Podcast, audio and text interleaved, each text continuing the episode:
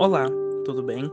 Eu me chamo Igor Sander Santos e estou aqui em nome do grupo para então dar início a mais um podcast com o assunto Mão, Pé e Boca, desenvolvido pela disciplina Educação Permanente em Saúde, ministrada pela professora Marielle Ribeiro da Cunha, da Faculdades Integradas de Taquara, FACAT.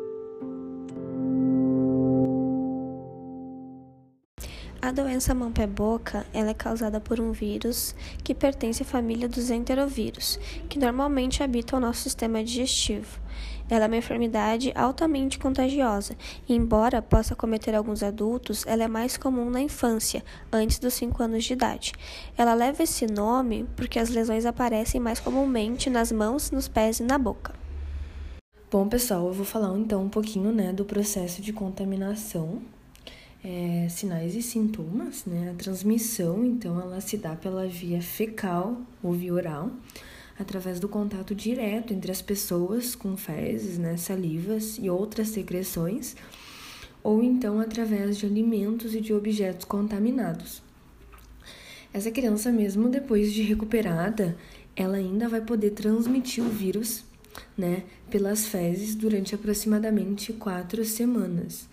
O período de, incuba de incubação né, desse vírus, então, ele oscila entre 1 e 7 dias.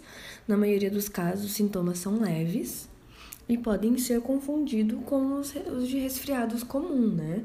Febre alta nos dias que antecedem o surgimento das lesões, aparecimento na boca, amígdalas e faringe, manchas vermelhas com vesículas, né, branco acinzentadas nos centros que podem evoluir para úlceras muito dolorosas. Erupções pequenas de bolha em geral nas palmas das mãos e nas plantas dos pés, mas que pode ocorrer também nas nádegas e na região genital. Mal-estar, falta de apetite, vômitos e diarreia né? Então, por causa da dor, surgem dificuldade para engolir e muita salivação. Então, alguns dos sintomas que a gente deve estar atento, né? É febre alta acima dos 38 graus, dor de garganta, vômito, mal-estar, diarreia, falta de apetite e dor de cabeça. Como é dado então o diagnóstico de síndrome mão-pé-boca?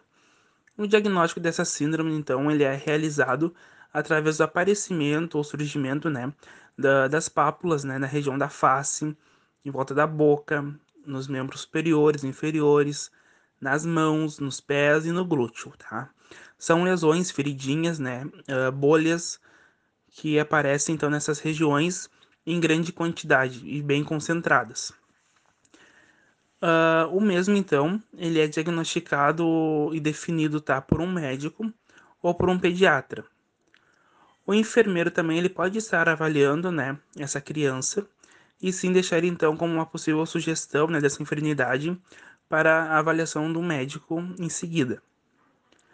O diagnóstico então, ele só é confirmado uh, após o aparecimento dessas lesões e logo no início também dos sinais e sintomas, devido às coceiras, às ardências nessas regiões.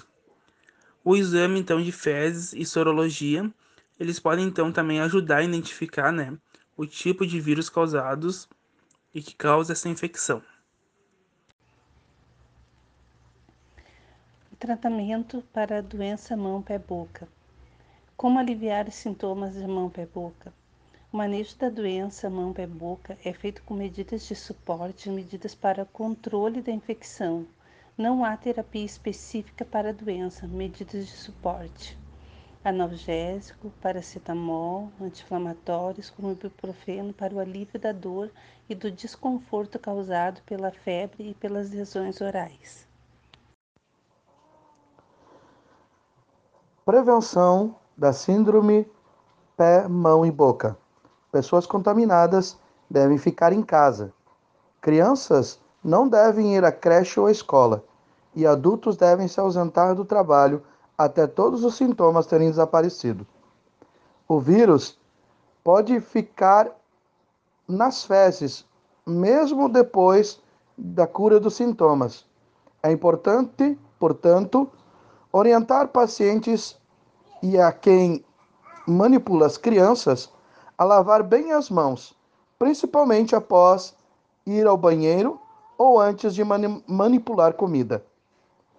As creches é preciso ter cuidado redobrado, principalmente na hora da troca das fraldas, com uma higienização bem profunda das mãos de todos os profissionais que tocam na criança. Se bem que todas as crianças devem ficar em casa e não frequentar a creche. Roupas comuns ou roupas de forro de cama devem ser bem higienizadas, pois são principal fonte de contaminação, desde que tenham secreção e lesões de pele, e devem ser trocadas e lavadas diariamente. Todos os brinquedos devem ser muito bem higienizados, sempre com frequência.